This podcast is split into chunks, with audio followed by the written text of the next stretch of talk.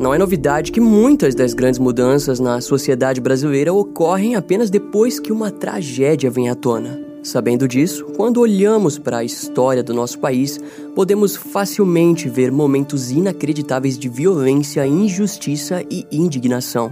Desse modo, no episódio de hoje, vamos explorar um momento complicado da sociedade brasileira em que as crianças eram marginalizadas e tratadas de formas impensáveis. Também vamos falar sobre um evento criminal envolvendo um garotinho de 12 anos que marcaria para sempre a história do nosso país.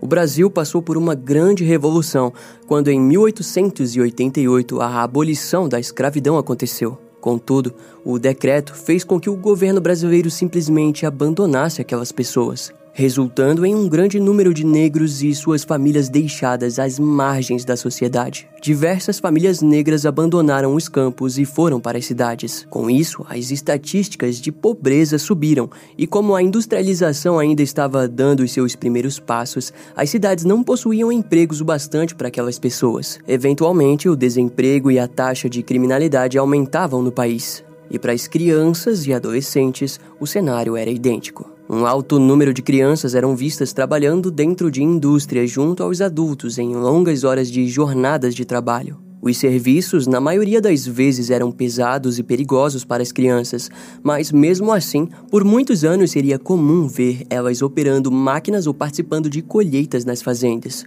Em contrapartida, a criança que não era vista dentro de uma empresa seria naturalmente vista vagando pelas ruas da cidade de São Paulo e Rio de Janeiro. Na época, essas crianças viviam em grupos conhecidos como maltas e juntos cometiam roubos, aplicavam golpes ou pediam esmolas. Mas também haviam as crianças que simplesmente viviam perambulando pelas ruas das grandes cidades, as primeiras pessoas a observarem aquilo como um problema foram os jornalistas, que relatavam aos montes o contexto preocupante em que as crianças viviam. E é nesse momento que a gente se pergunta: mas e as escolas? Bem, as poucas que existiam estavam reservadas particularmente para os filhos de famílias ricas das grandes cidades. Em resultado, na época tínhamos notícias como essa de julho de 1915, onde o jornal A Noite publicou a notícia de que uma criança de 12 anos tinha sido presa após furtar uma casa. A quarta vara criminal condenou o garoto a um ano e sete meses de prisão. As crianças eram personagens principais em crimes praticamente comuns na rotina daquelas pessoas.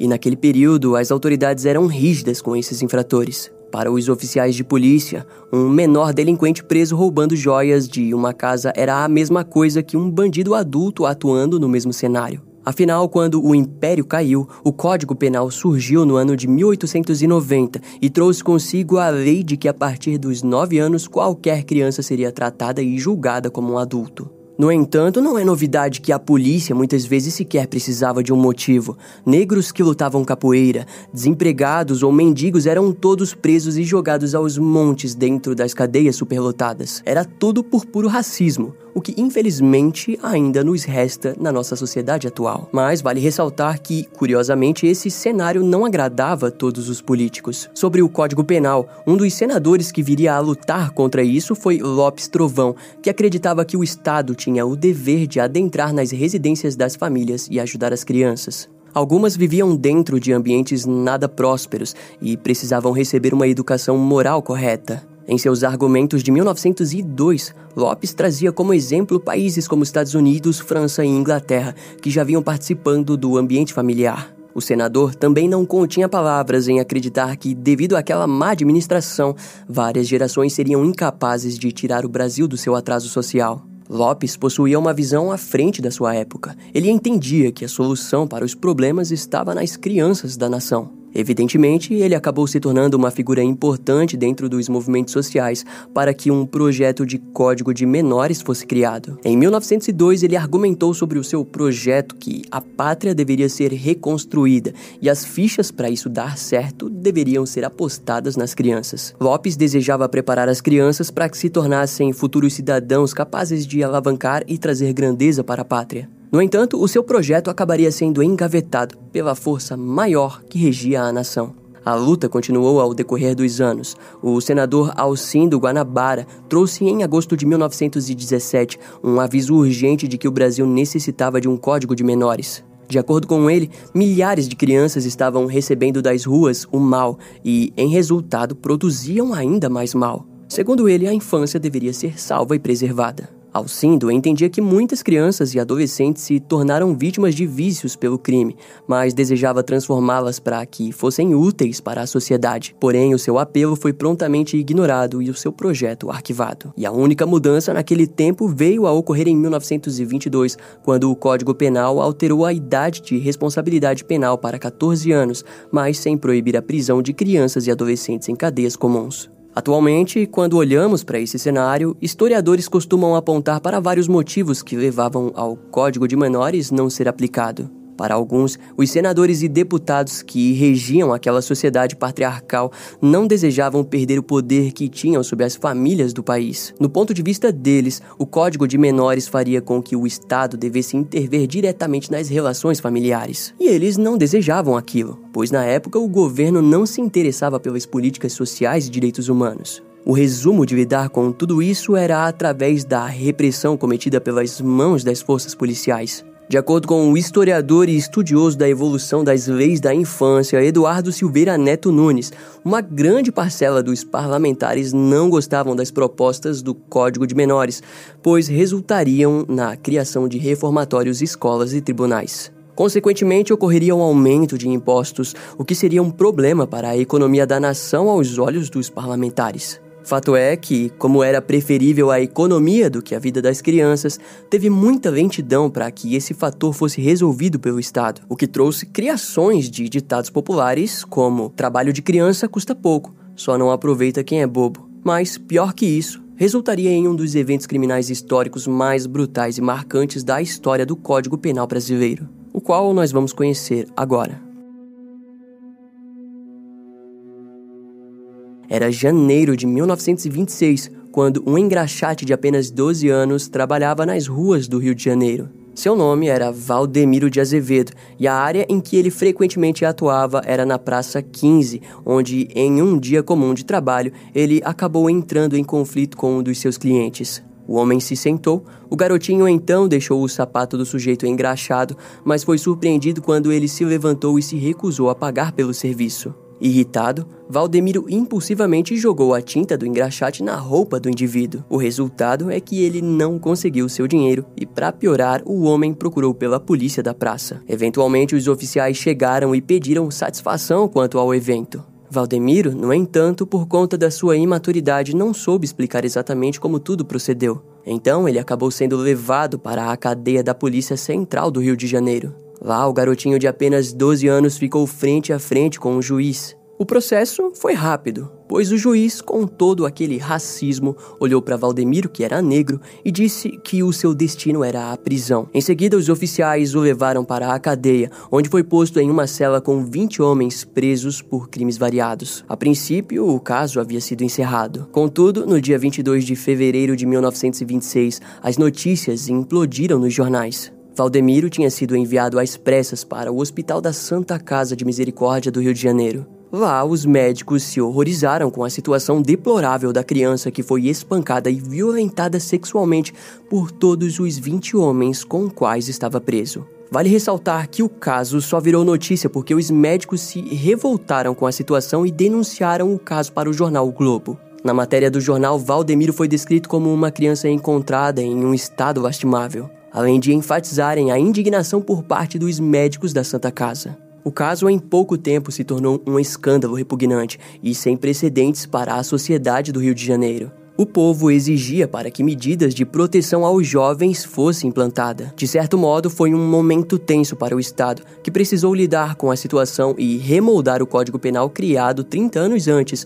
sendo o primeiro após a proclamação da República de 1889. Pois bem, o primeiro a prestar explicações foi o próprio chefe da Polícia do Distrito Federal, Hernani de Carvalho. No dia 26 de março de 1926, ele foi até o Palácio Rio Negro, onde teve uma reunião com o presidente Washington Luiz. O povo pedia pela demissão daquele oficial.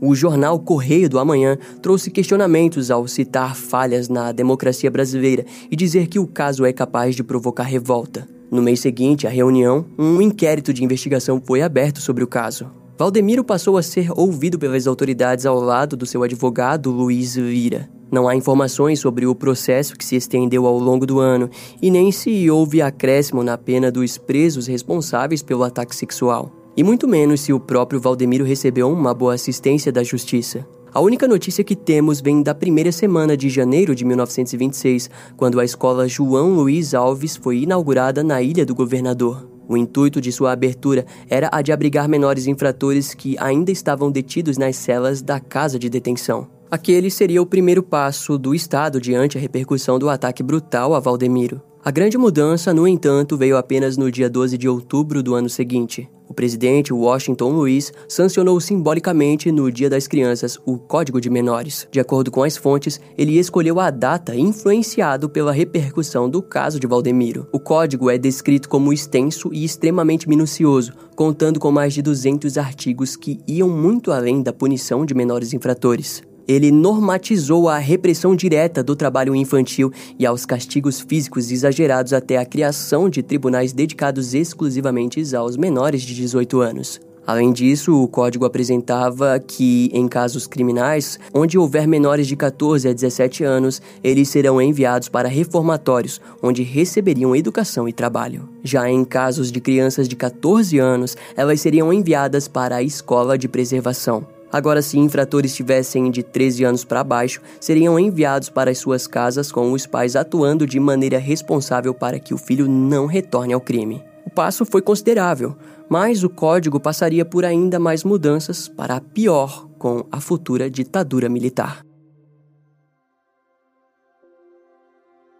Quando o Código de Menores foi aplicado, ele trouxe avanços, mas não estava garantindo a proteção da dignidade das crianças. Mesmo assim, ela permaneceu até meados de 1979, quando a ditadura militar remodelou o código. Nos dois primeiros códigos de 1927 e 1979, o foco das leis basicamente caía sobre crianças marginalizadas. Em outras palavras, as punições eram aplicadas automaticamente sem qualquer chance de defesa. O serviço tinha se tornado um instrumento de tortura e violência, ainda mais na ditadura militar. Na presença dos militares, houve resistência com o surgimento da antiga FUNABEM, hoje FEBEM, que na época lutava pela proteção das crianças. O Código de Menores tinha de certo modo dividido as crianças. Havia os setores das crianças brancas e ricas, e também o setor das crianças negras, pobres, abandonadas e delinquentes. Isso mudaria apenas em 1990, quando o código se transformou no Estatuto da Criança e do Adolescente, conhecido também como o ECA. O ECA garantiu com que todas as crianças e adolescentes, independentemente de sua classe social, tivessem a chance de defesa através dos advogados públicos. Vale ressaltar que nos dois primeiros códigos havia o termo menor, que é um termo estigmatizante, ou seja, indica a marginalidade. Em contrapartida, a partir de 1990, entre os mais de 250 artigos, o termo nunca é utilizado. Além de que criança ou adolescente apresenta algo mais voltado à ideia de um cidadão que está em desenvolvimento. Por sorte e luta, a inimputabilidade dos menores de 18 anos sobreviveu com a mudança dos códigos e do tempo. De acordo com a historiadora Maria Luísa Marcílio, o único ponto positivo tirado desde o caso Valdemiro até a ditadura militar foi de que o Código de Menores foi capaz de obrigar o Estado a cuidar das crianças antes abandonadas. Mas claro, houve falha entre a lei e a prática.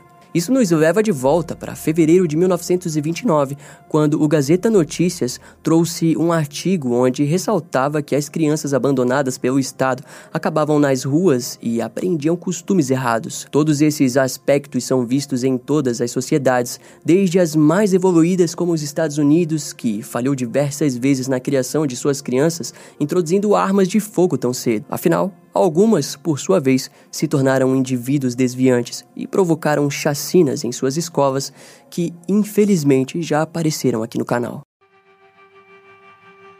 Esse caso vai ficando por aqui. Eu espero que você tenha gostado. Não esquece de me seguir nas outras redes sociais. Meu Instagram é brian.m com dois M's, E-M-M-E. E não deixe de conhecer o meu canal no YouTube com os episódios mais recentes que irão demorar um pouco mais para vir aqui pro podcast. Eu vou ficando por aqui, até a próxima e tchau.